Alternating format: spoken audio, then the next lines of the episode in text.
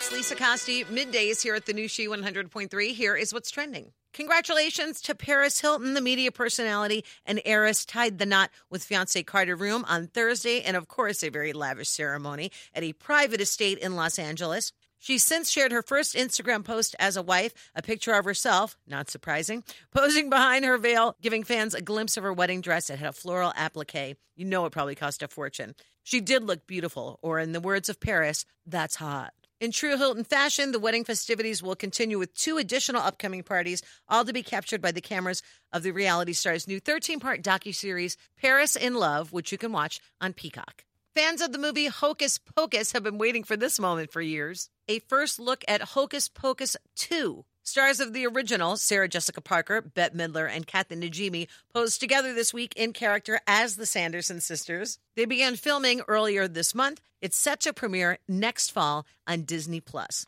And since it's throwback weekend here on the new She 100.3, a perfect anniversary to celebrate, back in 2015, Adele had her number one hit with Hello. Her new album, 30, comes out next Friday. That's what's trending. Have a great weekend, and thanks for listening to the new She 100.3 hits of the 80s, 90s, and 2000s.